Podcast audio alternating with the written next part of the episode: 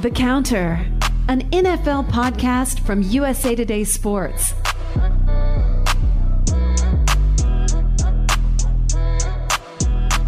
All right, welcome to the counter, everybody. Steven Ruiz off this week, and uh, all we did was go and replace him with Mike Golic Jr. Mike, what's up? Guys, I will do my best to somehow fill in admirably here for Steven. no promises, though. I set a low bar. Uh, yeah. Uh, it's June. We're, we're not pushing too hard right now. Like we're we're we're in cruise mode. the right bar should be low, right? It's Yeah. People should be thinking about the beach, like relaxing. Like I said, we should be thinking about the same things the NFL players are getting these dumb mini camps done with and getting on with vacation before training camp starts. Yeah, yeah. and, yeah, maybe, maybe getting the vaccine shot along the way. But that's, Yeah, uh, Maybe please, for the love of God. that's neither here nor there. Uh, but I want to bring Mike on because one, like I said, I feel like there's not too much going around, so we might as well just bring on people that we find interesting and like talking to. And uh, I was just kind of going through some off-season stuff yesterday, and I realized that. Like the first reason I wanted to get Mike on because I was looking at the 49ers roster and I was like, oh yeah, they drafted this guard from Notre Dame and I've literally never heard of him. So maybe we should. Uh, I'm a little curious to see how that. uh, maybe we should bring on the Notre Dame offensive line guy. But first, you can't go any further without talking about this issue that has plagued me since Sunday. Where I, I dude, I was literally. I, I told this to to Steven and Chris, but like I was on vacation in the DR. And I was about to record with Mina before uh, Oh, yeah, a couple weeks ago, and literally like five minutes before I was about to hit record with Mina, the Shannon Sharpe Julio stuff went on, and I was I was dead as on the beach in Cana, like watching Julio Jones highlights, like just could not detach myself. And now he's gone to Tennessee Titans, so I can't let go of this. Uh, as an outside viewer, what's your assessment of like that Julio Jones trade and how the Falcons in general have handled this offseason? Yeah, I, I, first off, thoughts and prayers. I saw the uh, absolute cascade of very sad old cartoon uh, memes, and I knew you were in a dark place. So I, I He was going through it, man. I still am.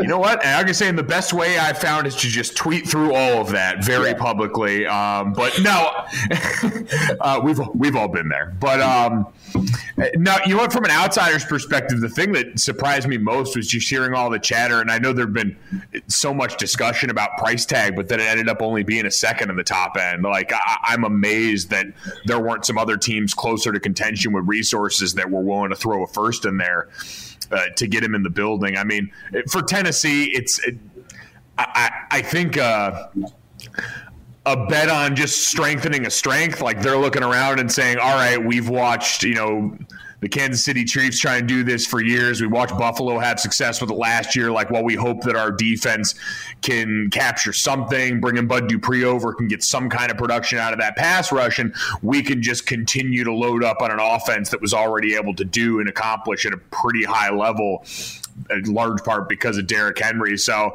I, I, I from Atlanta's standpoint, I understand it seems like a very confusing offseason. I mean, I, I think they're just unfortunately paying for a lot of the sins in the past when it comes to the way they've butchered financially that organization. Yeah, it's just like there's just a little a bit of sickness where it's like, man, like we got Tennessee's offensive coordinator who's brilliant, and we're gonna take his offense that he was running with AJ Brown and Corey Davis, and we got Julio Jones and or, or AJ Brown and, and Corey Davis, and uh, we're gonna take that offense and run with Calvin Ridley and Julio Jones. And I think those receivers are better than their receivers, and we traded our best receiver to them, and we don't have anything going like across from uh, Calvin Ridley. It looks we got Kyle Pitts. We got Kyle I was gonna say you have like you exchanged one space alien for another. Like for all for all the loving we did on Kyle Pitts, there should still be some good feelings in there. Like I have a feeling he's gonna be able to do a lot of fun stuff for you guys. It'll be a good time. Yeah, but it's not the space alien that I started with. the space alien been holding me down since 2011. Um, but no, it's the thing with the, the Falcons is like if I had just come into the offseason where I got Kyle Pitts and Calvin Ridley, like I'll be like, oh man, like this is sweet. Like we can do something with this. But like I started with Julio Jones, Calvin Ridley, and Kyle Pitts, and I don't have Julio anymore. But for the Titans, like I think this is just a massive trade for them because going, you know, coming into the like the summer, I thought that wide receiver two might have been kind of a weakness for them because they lost Corey Davis to the Jets. And then they just replace him with Julio Jones. So to me, like that almost kind of offsets some of the stuff that you lose with Arthur Smith because your, your personnel is just upgrading so much in that one spot. Like if Julio Jones is still like the version of Julio Jones that we saw last year when he was healthy, I think that AJ Brown is like the clear number two receiver on this team, and like that's an insane thing to say about like where your offense is personnel wise. It is, and also like for them to kind of have the wherewithal, like AJ Brown's reverence for Julio Jones is a super wholesome part of this whole offseason process. But the fact that he's just like, no, yeah, I'm the number two. Like I understand exactly where I sit. Like there's not always that humility in NFL skill rooms or just in skill rooms in general. So for them to kind of all come in and have this understanding. I mean, right, wrong, you know, one way or another, it was going to get to that point. But the fact that it's all so easy and everyone understands, oh no, we've got such a unique opportunity here is pretty cool. Yeah. So I talk to me. Should I believe that this team can still make the playoffs when I look at the rest of the NFC South? Whew. Uh, Let him down easy, man. Let him down easy. Or just, just hammer me like it's either either way.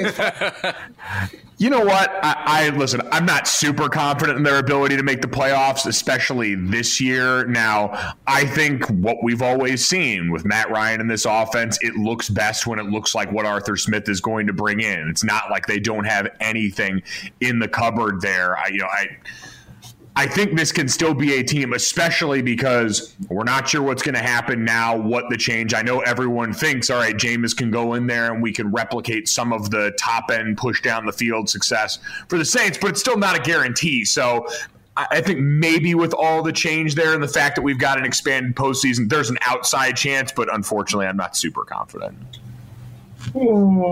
It's like like, I, feel I was trying to like do it as nicely as I can. Like I don't want to lie to you. Like I, I, you know, we're we're internet friends turning into podcast friends here. I want to make this as you know amenable as possible. But uh, you know, there's hope.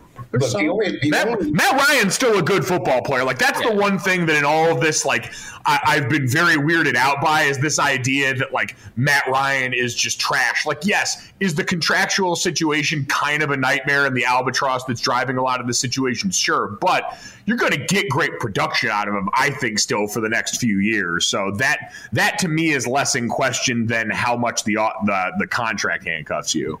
Yeah, I, I, guess like that's a good point. Going back to the draft pick at four, like to me, the the idea of like taking Justin Fields at four, it didn't really have anything to do with Matt, how Matt Ryan could play right now because I, I still expect him to have a pretty good season, which is more about like the opportunity cost of being at four and yep. having like uncertainty for the future. But you know that's gone, neither here nor there. And you know, I, I think if I'm getting myself excited for this season, like someone's got to take those Julio Jones targets. And I mean, based on what we've seen from him when he's healthy, you know, that could be anywhere from 150 to even 200 that he hit back in, in 2015. So, like, that's a huge uh, vacancy now. So, Kyle Pitts, like, trial by fire. And I, I, based on everything that we've seen from him, I don't see, like, why he wouldn't do well outside of, like, just some rookie jitters. But, you know, at least, like you said, they, they got the, the tight end sideboard to replace the wide receiver sideboard.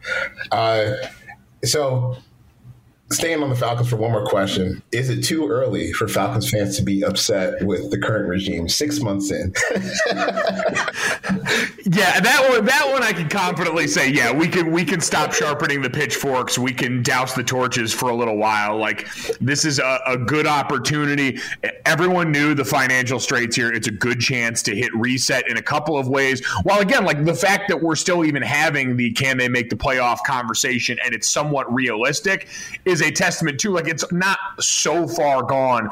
And if they can start to finally financially reset the clock a little bit, you've got some really good young parts on this team. Like, and, and again, like you know this, like some of the losses here were mind-numbingly painful and embarrassing in certain ways. That man, oh, yeah. if you just clean some of that stuff up, which should be, especially as a new regime comes in, the things that get ironed out quickly, like the most quickly I don't even know if that's the right way to use that, but it sounds right. Oh, yeah. Get ironed out faster than most things. So, at the very least, I think it could be more put together here as the transition starts. Yeah, I, I really, this year, I really only have one request of the Falcons. Please just don't lose to Taysom Hill twice again. Like that, that's yeah, yeah, bro. Like my Saints friends were horrific to me last year when that happened. You know, honestly, that's my fault for having friends that are Saints. What if you lose twice to to uh, Jameis Winston though? Oh, I've already done okay that, that. I've yeah. done that plenty of times before, so that's fine. You know, James, Jameis had like this weird thing when he was a quarterback of the Bucs, where like he would have bad games and play the Falcons and just absolutely shred them. Like I remember, I want to say it was 2015, Dan Quinn's first year there, maybe 2016 where Jameis converted like a third and 21 run where he broke like seven tackles. I was like, all right, this is this this is just what we do around here. See, dude, listen, I'm t- that's Jameis Winston's destiny is to be like an upgraded Ryan Fitzpatrick for the rest of his NFL career. I oh like, like I, amazing. I think I love it. I think the best version of him is just chaos quarterback that you bop around to all these different spots, who at any given day could absolutely torch you and could also be the worst thing about your team. So I want him to embrace that destiny because I think we're listen, Ryan Fitzpatrick. We just saw his little back to school sign. It's year 17. We're gonna have to say goodbye to him soon, and we need someone to step up. Let's have Jameis be that dude. You know, that reminds me, the, the last last hit on this before we move to something else. Uh, have I ever told you guys my nickname for Jameis Winston? I've been no. for like three years now. No. Ryan Fitzblacktrick.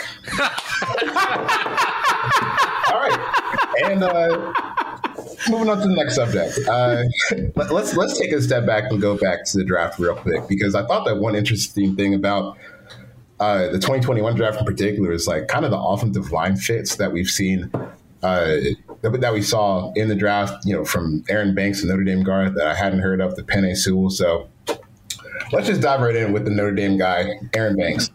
Uh, 49ers took him in the second round, I believe, towards the end of the second round. Yep. Uh, what what makes this like a, a, good fit for the 49ers and for him? And how soon do you expect him to be in the starting lineup? Um, I, I, would say sooner than later. Like the, the word I always use around the Notre Dame guys is polish. Like you, you go back, and this is, I think, the last class of Notre Dame guys that had Harry Hiestand as a coach. Which this is not ever like a knock on Jeff Quinn. It's just Harry was, you know, he was my, you know, my last offensive line coach at Notre Dame. He's the one that's helped put so many of those guys into the first round in the draft. Like there's a different level of technical prowess that these guys are going to bring because they got to internalize that for a fair amount of their careers. And Banksy was Banksy was a super interesting case. So in 2018, he didn't get his first start until the Navy game for Notre Dame, and as soon as they put him in, it was like the the capstone on that thing. He was always such a big physical presence. Like he's the most physically talented lineman on Notre Dame's group from last year that had three guys drafted. I knew Liam Eichenberg, their left tackle, was going to be the first guy taken, but I figured Banks wasn't going to be far behind because it's twofold with him. One, again, most physical ability. He is an absolute definition of a dancing bear in the middle. And then two is he's also grown enough technically to get on the field early, and there's still room for improvement, which is, I think, why you can take a shot on him in the second there. So uh, those guys are going to fit anywhere too. They're scheme versatile. Notre Dame runs a lot of different blocking schemes up front, including that heavy outside zone stuff that you're going to see in the 49ers. So I, I, thought I was surprised he went that early, but at the same time, I understand it. He was always going to be the second guy in that group, and I thought he could go anywhere from the second to the third round pretty comfortably. Yeah, it was kind of interesting. I guess to me, the first thing that popped out when I looked at like his profile was his size, because like, I feel like when you're talking about Shanahan outside zone, like you think of the kind of these quicker guards that can move. Like when I think of you know what he did in Houston with guys like Chris Myers or Atlanta with Alex Mack and uh, Chris Chester that they had during the Super Bowl year, and then here comes this 340 pound just behemoth that you know I feel like you don't usually like, usually associate those guys more with like gap schemes and power schemes more than uh, the zone scheme. So I'm, I'm really interested to see like how that body type kind of translates towards being in a system like that because like if you can get someone like that size moving and getting in space that's a that's that's more than just like a line that's just a straight up weapon no, he's and I think he's always done a good enough job moving around in space, like doing a lot of the things that you would expect in that offense. So he's he's a really I wouldn't say impressive athlete, but he moves a lot better than his size should indicate. Like usually, you're right, that would be a plotter. You'd expect them running like duo in Pittsburgh or something like that. Yeah. But I think he's going to fit really well on this one actually, and I'm sure McGlin. You know, I'm sure they've had a test study now. I don't think Mike McGlinchey has necessarily given them nine ninth overall return so far at right tackle. But Glinch is a great kid. He was another guy that turned into an absolute physical freak show, and so they've got some understanding of you know what that pedigree is going to bring there, and so I'm sure that gives them a little more comfort in it. Uh, all right, let's move on to Penei Sewell. And I thought that he had uh, he drafted by the line seventh overall for those of you who do not remember. And I thought he had some interesting comments a couple weeks ago, maybe it was last week. It's all kind of blending together now, where he said he, you know, the, the move from left tackle to right tackle was, uh, I guess, a challenge for him. And I thought it was interesting the amount of former offensive linemen that kind of came out and said, yeah, like this is actually a, a real thing. Because I feel like a lot of fans, like they think about it like Madden, where you know I can just flip a guy from right to left, put him at guard center, it doesn't really matter as long as he's in a three point stance. It's all the same. So. What do you think is, you know, fr- from your perspective, if you've done it, like what is, what makes that switch hard from left side to right side? Yeah, so I, I, think I forget if it was Joe Thomas or T.J. Lang that that made the comparison, but it's it's literally like trying to wipe your ass with the opposite hand. Like if you just think about how weird and uncomfortable that is, that's how uncomfortable it is to make the switch. And, and I was thinking more about this for a guy like Penei, who has been great. Like since he stepped foot on campus at Oregon, he has been great. He's been an elite talent and so he's only ever been asked to do one thing. We know, and that's why we prioritize a lot of these guys that have played both sides. But like, I was a backup for most of my career before I got to be a starter. If I was going to try and make it on anyone's roster, I was going to have to play anywhere. And so I was kind of always practicing and working on the steps for an opposite hand. And it was still a difficult transition to make because not only are you trying to like overcome your body's own biomechanics and what you get used to movement pattern wise, but now you got to flip all the plays in your head. Now, you know, the different numbers mean different things for you at this point, just because you've got to sort of mirror everything. And so, for a player who, A, has only had to do one thing because he has been so great, I think you've been less inclined to go and practice a lot more of those things. Mm-hmm. But it's just also like Penei is also still, you saw him growing technically going back to that 2020 or 2019 season since he opted out in 2020. Like, like for a player with as much ability as he is, technique wise, you saw him improving in things in the middle of games, game after game every year. Like the Washington game was a, a real zenith, like a real coming mm-hmm. out party for Penei that season. So I, I just think all those factors together were going to make this transition tough. But again, he's also so gifted that right. he'll probably be more able, more more capable of making the switch. Do you, yeah, do you think it's the right move? I mean, do you think asking him to do both at the same time rather than keeping him there and asking Decker or somebody else to play, you know, who's been in the league and can presumably make that transition.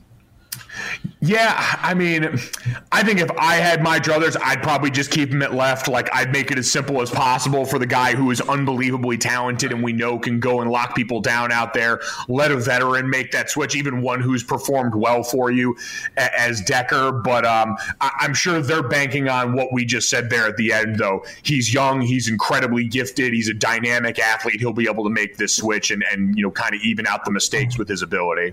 Yeah, that was my kind of takeaway of it. Like, I'm sure it will be difficult for him at first, but he's also Penei Sewell. Like, you, know, you, you, were locking down dudes oh. at 18 years old. Like, I, I, I, believe in the talent enough that he'll be able to kind of figure it out. Maybe, maybe it'll be a, a few lumps along the road, but I, I, I, don't have any doubts about him turning to like a top shelf right tackle in the league. But I'm, I'm still interested to see like how this turns out for him. And then uh, the other tackle that was taken not too long after Penei Sewell in the first round was Sean Slater uh, from Northwestern. You know, there, it was interesting because I felt like at the start of kind of like his draft prospect process, at least when it came to the media after the season, like a lot of people were talking to him. Oh, you know, Carolina might take him at eight and stick him at guard. Does he have the size to play left tackle? And then he falls to the Chargers at 13 and uh, you know, they're saying, no, he's our left tackle from day one. He's going to do this. And from watching the film, like I I don't see why you would feel the need to put him at guard. But, you know, at 6'4, 310, 315, does that should that give fans pause about like his ability to play left tackle, or is it just more of a situation like turn on the film, dude? Yeah, I, I, think it's one of those like it's different for every guy. Like I remember going through this when Zach was coming out in the draft years ago, like not having the right size, like could have absolutely played tackle in the NFL. But with Rashawn, too, I, the biggest thing that works in his favor, and as a lot of people had the debate of whether he should be the first tackle taken or not. I know a lot of people that I respected who liked him more than Penei because uh, he's a little bit more of a polished stone coming out of this, right? Like technically a little further ahead. I think he does actually a lot of the same things. Uh, I, I remember I was going back and looking at draft notes is he's got some like full extend punch to him, but he's also got a fair amount of like the Jonah Williams double underhook that in its own way can kind of help you overcome some physical limitations if you start messing with the angles and messing with the levers on pass rushers. So I think Rashawn's going to be fine there. I think the beauty for him and the Chargers is unfortunately for the Chargers, injury has been the number one thing that's plagued your O line for basically the last decade. So having a guy you're confident at a high level plugging in at a bunch of positions seems unfortunately like something you've got to prepare for there. But I think he'll be fine at tackle.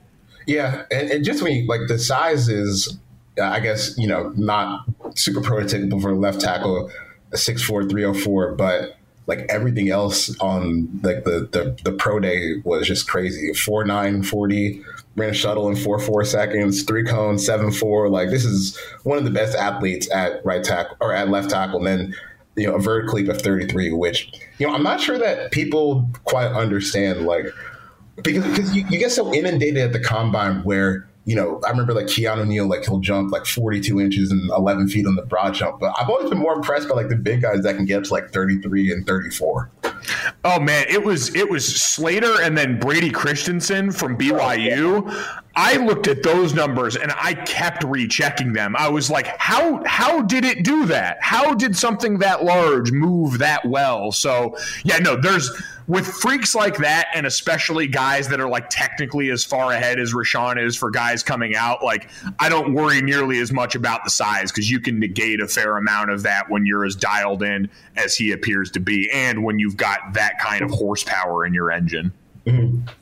Just in general, like what do you make of the the moves that the Chargers did on the offensive line this year? Because I know they signed Corey Linsley from uh, Green Bay, and I think they signed I forget his name, but they signed like a right tackle from Pittsburgh to kind of shore that up. So yeah, it was uh, Matt Feiler. So they brought him over there, and then um, I think was it Oday Aboushi uh, yeah, from Detroit yeah. that they brought over too. But yeah, in general, I mean, this is always the tough part with the Chargers. Is on paper, I've liked moves in the past that they've made up front. It's just, man, can you keep these guys on the field for long enough to realize gains on this? Like, I think Corey Linsley will do a good job locking down the center of that thing. Feiler was productive in spots. Bulaga do well for you at right tackle. Still, like, I think it's going to be a solid group in front. It's just like every other unit with the Chargers.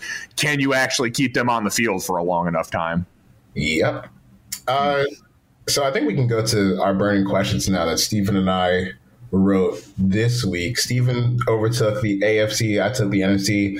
Uh, since Steven's not here, Corman, do you want to cover his questions? You bet. You know that one of them was about Josh Allen because yeah. Steven always goes to Josh Allen. Uh, can Josh Allen avoid statistical regression? Uh, and Steven actually admitted in the post that uh, Josh Allen might be a better quarterback this year, but the stats won't show it uh, just because he, there's so many things under pressure, uh, things that he excelled at last season that we know usually just regresses. Yeah. Yeah, with Josh, like I, I, I, agree with that assessment. Just because it's hard to just keep up like peak efficiency from year to year. Like I think there's absolutely like technical strides he could make, and he just doesn't not not that like I'm projecting a bad statistical year from him, but he doesn't just like have like the blow out the door, seventy percent completion percentage, almost five thousand yards, forty touchdowns. Like right. he can take a step back number wise and still be a better player. Like I think that's feasible for him. Yeah, I can say this continued climb that we've seen that's basically dispelled like anything we've thought about a quarterback's ability to improve accuracy. I think is probably allowed to slow a little bit and it still not be like, uh, you know, I was one of the people that wasn't sold on Josh Allen coming out. I took a lot longer to get to him. It was like Josh Allen for me was like every Drake album that's ever come out where I've tried to resist it at first and I haven't always through the first listen enjoyed everything. And then after a while, I keep coming back to it, and I'm like, damn, this shit's actually pretty good. Like I think yeah. I've just got to you know you know sack up and admit it. oh my god, I, I wholly relate to you there. I, I, in college, my friends were so obsessed with Drake. I'm like, yo, this sucks. Like, this is not good. Next thing you know, you're like, I'm singing "Come Through" to myself. Like, yeah. we're, we're driving to 6 a.m. workouts, and my buddy puts Marvin's Room on, and no one complains. I'm like, what are we doing here, guys? that's just that's a different level of talent, man. That, that dude's untouchable. Um, oh. Next question: Cleveland Browns. How good is Baker Mayfield? This one, I, I, I can't get a finger on this one. I feel like Baker Mayfield's good enough right? Like, I, I, think that would probably be my assessment in this. Like I, I, said, I think Cleveland just needs to, you know, draw the contract up and get this thing done. Like, would I have like the weird conversations about not wanting to trade him for Aaron Rodgers if that were a possibility of the dumbest things on earth? Of course, oh you do gosh. that. Yeah, I, I the, the weird. Like, I appreciate loyalty from fans because so often they are anything but in situations like this, but you got to do that. That being said, like he's been good enough for them, and especially in the context of this offense, I think to say we got a good thing. Let's not screw it up right now. Uh, yeah, that's kind of where I'm at with that. I mean, yeah, I mean, there's no reason not to, especially given that their franchise history. Like, there's no reason not to give them a second contract. Uh, I just kind of wonder, like, if the if if you get that second deal, does this turn into a golf situation where you're like, damn, like we got the quarterback, but he's not quite good enough to buoy the rest of his offense. Uh, that's just my only question. But I do think he's a he's a good bit better than than Jared Goff, and I'm I'm kind of expecting uh, a big statistical year from Baker this year because I think you know he he didn't. It's not like he had like elite production last year. It's just kind of like some of the best production that Browns fans have seen in a while. So uh, I, I'm I'm interested to see what that next step in the offense looks like. And I also am interested in the Browns because I just refuse to let go of this notion that people are saying that the Browns were better off without Odell Beckham on the field. Like if he's healthy, I feel like that's one of those offenses that can score like 40 a game. Uh, but anyway, let's move on to the last AFC team, Jacksonville Jaguars. Will Urban Meyer work at the NFL level? Oh man. Oh, this is this is going to be good. He's he's not he's not made it easy on us to start, has he? He has not. No, he has no.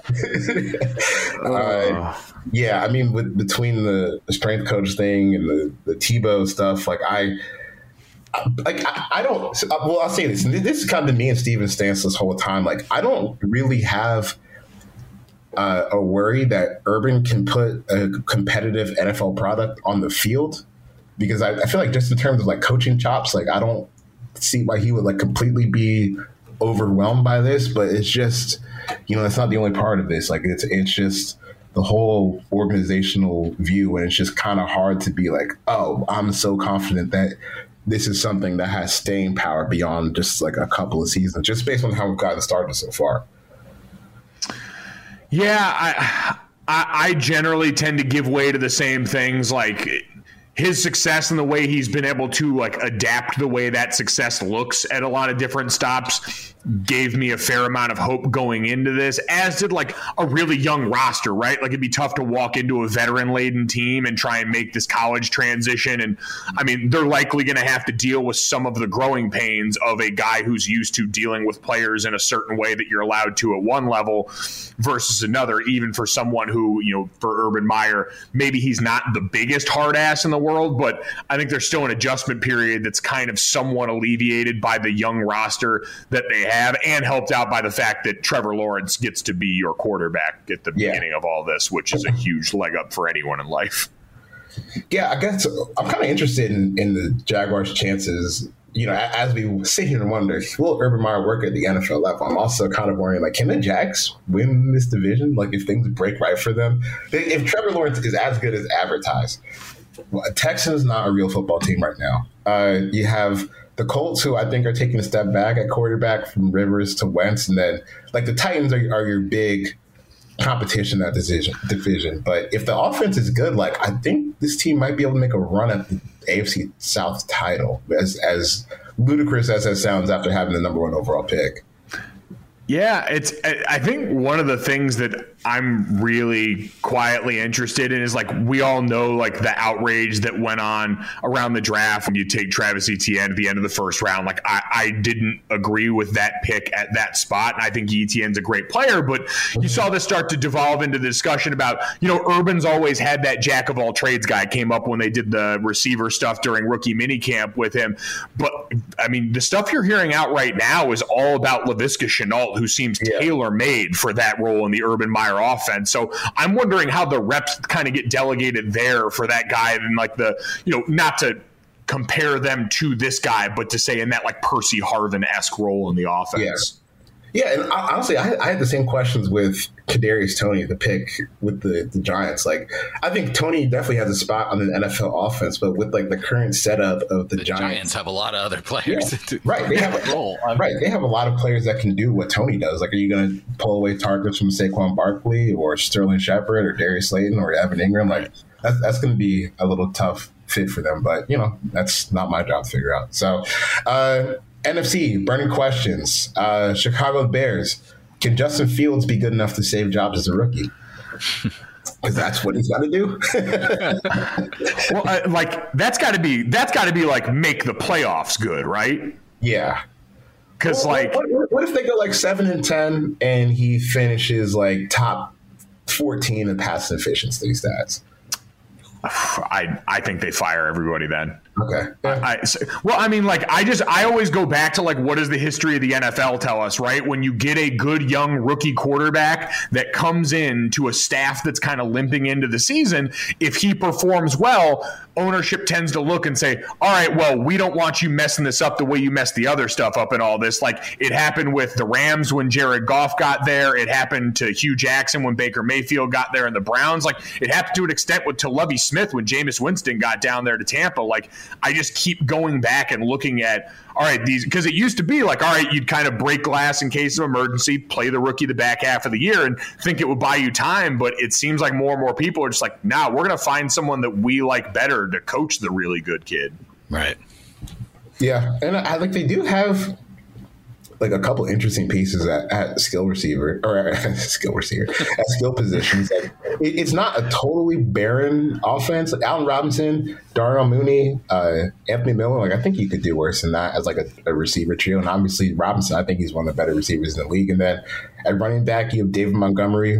Uh, who I mean is, is a pretty effective back. So it's not there. It's just like, man, like that's a lot of pressure for a rookie. I, I hope he doesn't like take it to heart. Like if guys get fired when, you know, if he if he plays like a rookie, you know, it's just it, it's just a really weird, tense situation that they got going on in Chicago right now. Uh, Arizona Cardinals. Is this the year that Kliff Kingsbury finally shows that he is in fact an offensive genius? Now, I want to I want to say first, like Kliff has been better than what they had before this uh, because when Josh Rosen was there with Steve Wilks, like that was one of the worst offenses that I have personally ever seen. Uh, so Kliff and Kyler, they've been better, but I feel like you know you you just kind of expected more if you're going to take this guy who didn't really win that much at Texas Tech than to have just like a middle of the pack offense for the past two seasons. Like it was fine to have a middle of the pack offense the first year because you were just coming from the depths of hell, but now like I feel like we need to start seeing a little bit more from like the whole, you know, organization up there, especially on offense. Yeah, it's I I wanted to be so excited about this offense going into the season for like one guy in particular too. Like I, have wanted AJ Green out of Cincinnati for so long, and yeah. it just feels like it's going to end up like a Mayweather Pacquiao situation where it happened way too late to be as fun as I expected to be. Yeah, but you know, just in general, like Kliff, come on, like you you got to do. I feel like you, you just got to do a little bit more than you did last year. You know, Kyler, uh, DeAndre Hopkins, so Rondale Moore. Is his weakness?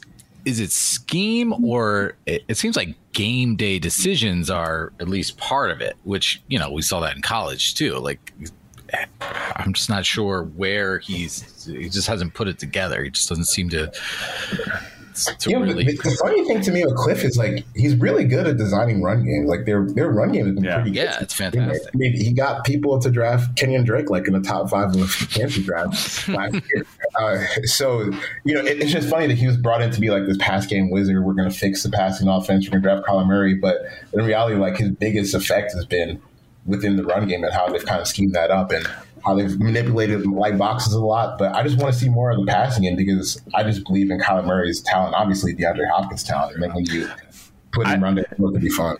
Yeah, not not to make everything about this podcast about the O line, but the Rodney Hudson acquisition. Like, uh, I'm yeah. very interested to see the kind of dividends that pays because we all were just looking at the Raiders, like, what the hell is going on here exactly? So I feel like you know, one guy can't make all the difference at that position, but it can sure as shit help a lot, especially with a quarterback that you want to see continue to thrive.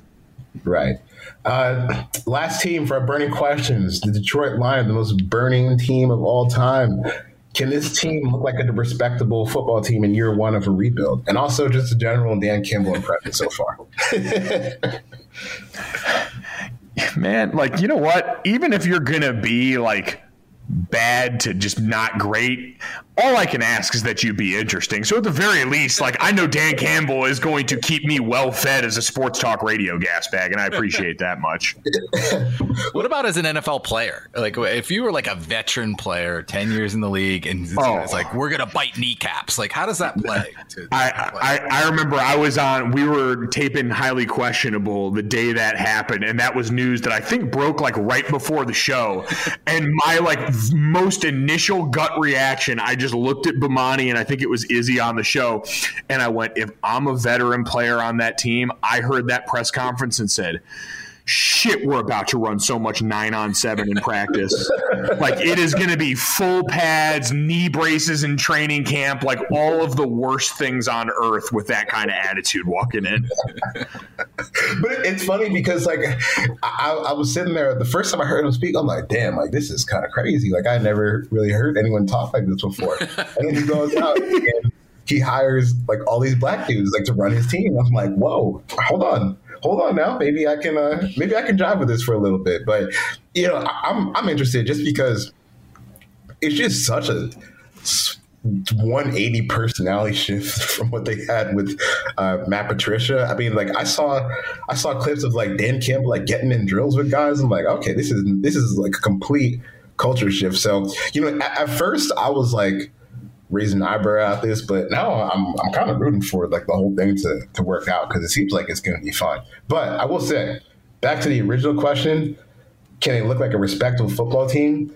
I start looking at this like the offense and the passing is going to be tough, but you got Taylor Decker, Ragnow at center, De- or Sewell at right tackle. You got Swift in the backfield with uh, I forget who they, got. I actually, I don't think they have a real backup yet, but like that that could be a running game that's watchable. Oh, they uh they uh, they signed Jamaal Williams this offseason right. from Green Bay. So that they actually could and I mean I man, I keep hoping I'm like shamelessly addicted to Iowa tight ends here. I feel like we get like a big TJ Hockenson campaign at some point, especially yeah, he, with how light they are in receiver. Like that dude's a freak. Yeah, he, he also had a pretty good year last year. Seven hundred yards, six touchdowns. Like it could have it could have gone worse for him. I mean, and, and just like I, I know that the receiver is not great, and Goff is kind of seen as I, I guess trade fodder at this point, but it it, just, it doesn't seem like this is like a complete bottoming out like it's being sold because I think they got some they got a couple pieces on offense and then uh, like the defense is tough but if Okudah steps up this year and uh, the guy they they re-signed Romeo Okwara, if he takes another step as a pass rusher, like they got some pieces. It's just I'm I'm really interested to see where they end up in the draft uh, next year because I don't think that this is quite a number one overall pick quality roster. Uh, mailbag questions before we let you go. We got a few. Uh, the first one is just something that I stared at. I stared at this for like 30 minutes last night trying to decipher what it says. I asked the person, not that I, I responded back. Wait, you, don't, you don't get it? Why do they call it an oven when you of in the cold food, but then you take out the hot food? So why isn't it called like a takeout or something? Oh, oh, wow. Okay, well let's let's let's take a step back here. you know what? You speak the language of at freedom pimp. Uh, yeah, we got yeah. So we got this question from Liz, a Bailey, Logan Paul, Taylor, and Dana fan at Freedom Pimp 2012. Why do they call it oven when you oven in the cold food of out hot eat the food? the rest of the sentence is just. I, was like, "Yo, Liz, what, what, what are these words? Like, I know they're words, but I don't know if they go together." But Corman, you seem to. I feel like Liz has probably asked this question of like every mailbag, like like political, ma- like like like uh, Maggie Haberman has done a mailbag, and she's been like, "Can you answer this for me?" She's just she's on a quest to figure this out. Okay. I, I, can't imagine this is a mailbag uh, question submitted like in a state of sobriety either, right? Like, oh, no, no. You take you take one deep breath, and it's like, you know what? Forget the driveway and parkway shit. Let's go to of in and of out. Yeah. Liz, uh, if your dealer is in the tri-state area, let me know. Uh, from Mike Zordan at MD Zordan, what's it like to be one of the few people on Earth to successfully block Aaron Donald? Man, I got to give a, a, a, shout out to my buddy Plants for throwing some random clip from the 2012 Notre Dame Pitt game out there and catching like the one block where I managed to get a hat across Aaron Donald at three tech. I'll say this to this day, the biggest accomplishment of my athletic career was staying off Aaron Donald's draft day highlight reels. Like all the like those ones that you I'll never forget. My buddy Eric Olsen like ended up playing in the NFL for a while. Was a really good interior lineman for us but he was playing on a peg leg with a high ankle sprain when we went on the road to Boston College, and BJ Raji and Ron Brace were on the cover of the media guide. And I promise you, Eric was on BJ Raji's draft day pre-highlight reel probably four or five different times. And I said, all right, that that's the goal is you just can't let that happen because Eric was a really good player, and I cannot afford to be getting you know absolutely toe tagged on someone's draft reel. Okay, what's what's the hardest part about blocking Aaron Donald? Uh, just having to prepare for so many things, right? Like it, it's. I, I, remember talking to a, an NFL lineman about going up against J.J. Watt, and it was kind of a similar thing. Is like most guys, it's like, all right, I know they don't have the speed to threaten me upfield, or I know that if they're even faking speed to power, it's all just a front. They just want to get to my shoulder you know, you can kind of get a toolbox for most guys that you're going up against for Aaron Donald. And at that point, I didn't have like I had imperfect cell Aaron Donald, like he wasn't in his final form quite yet. but um, I, it still was a guy that you had to prepare for a lot more than most. And so I think it's just walking up with that kind of variable and someone who is that comfortable, like getting into such a wide three. Like as a guard facing an athlete like that's a nightmare. Like that's not what I signed up for. I signed up to put hands on fat people. So he yeah. uh, he just he threatens you with a lot more that you've got to kind of account for at every step. And like I always hated the guys that were going to try and like backdoor you or jump around because it's hard oh, to move these guys out. You're loading up. If I'm you know going to block him as a three tech, I'm loading up my left leg at the start of that, getting ready to haul ass and try and plant my shoulder at his chest. And the minute you go there and he just jujitsu's pat you on the backside and is quick enough to get back up field, it's like what the hell am I supposed to do here? Then it's like blocking. It's like blocking the wind. Yeah, I remember when I was uh, in high school and college, I played defensive line. And I used to like I feel like you know like all young football players you like you go on YouTube and you look up like your favorite players and try to take tricks and tips and tricks from their game. And I used to watch Aaron Donald Pitt like every week when Aaron Donald Pitt played Pitt. I was watching game on YouTube the next day, and then one day like I had this realization like I can't do any of this. Like, I'm, I'm, I'm, like I, am not 280 pounds running a four six. Like what am I doing? Let me go watch something else that's a little bit more my speed. that, that is the problem though. Is Aaron Donald's also like six feet tall barely, right. and so he gave so many like you know how many D line coaches are like shit. I'm gonna have to try and explain to all these short D linemen I was telling to never put swim moves on guys why they can't go out and do it now. Yeah, just a, a, complete anomaly in every other way. Uh, we got two questions left. Uh, one from Damage, Damage Goods at Cage Musings. When's the last time Gojo had to tap out from eating because it was just too much food? Ooh. I, you want me to give my answer while you Please. All right. So when I was a sophomore at Gettysburg College, we uh, basically had a competition to see who could eat 100 McNuggets in an hour with no sauces.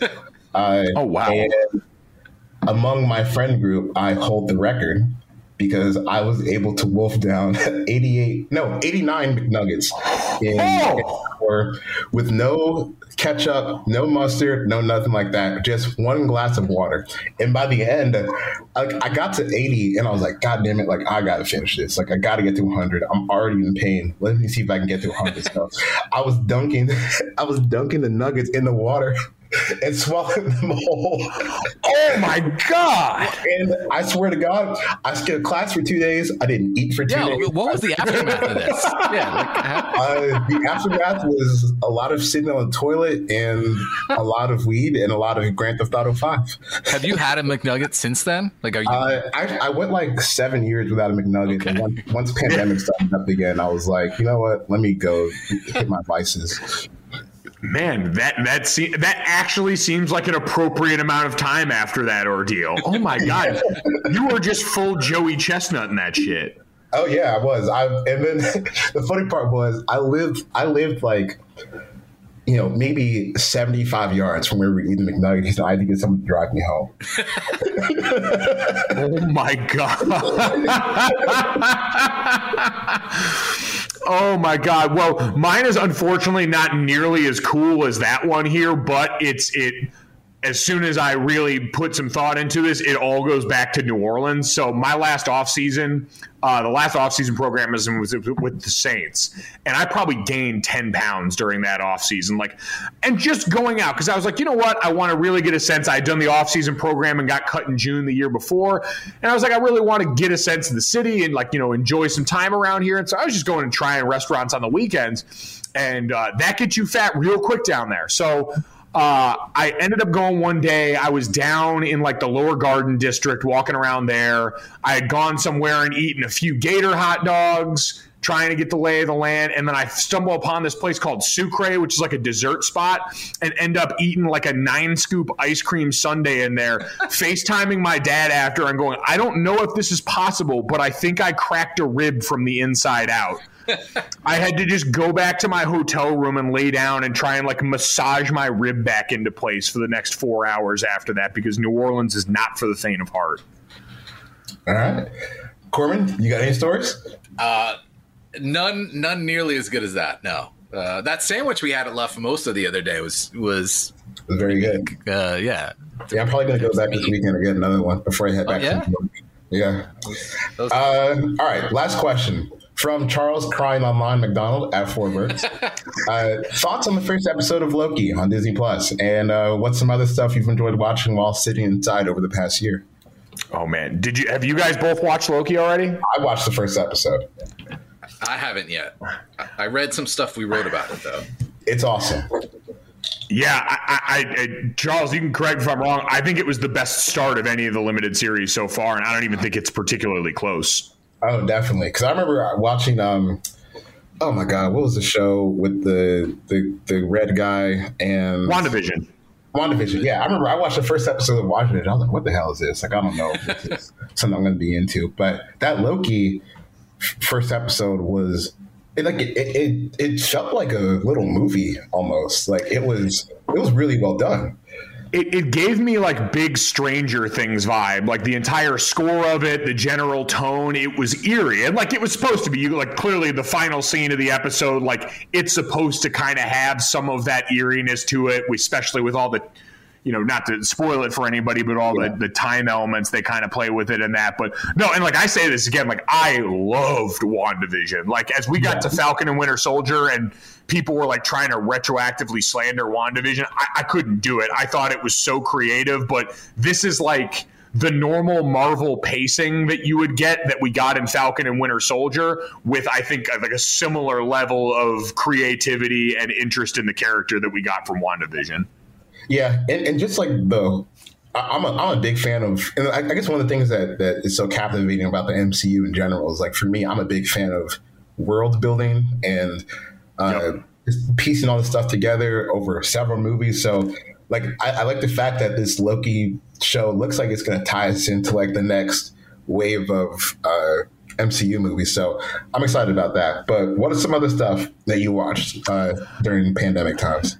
So I, I went back at the um, at the urging of Mina Kimes and Katie Nolan and watched *Halt and Catch Fire*. Um, that was like I think it was it was on AMC in like 2017. It started or something in that range. It was supposed to be the heir apparent to Breaking Bad in real time. I don't think it did that well, but it's about a group of people working in like the burgeoning tech industry. I think starting in like the the early 80s, right around that period there, and just everything they go to. I'm not sure if either of you guys have seen it. It might be the second or third best show I've ever seen.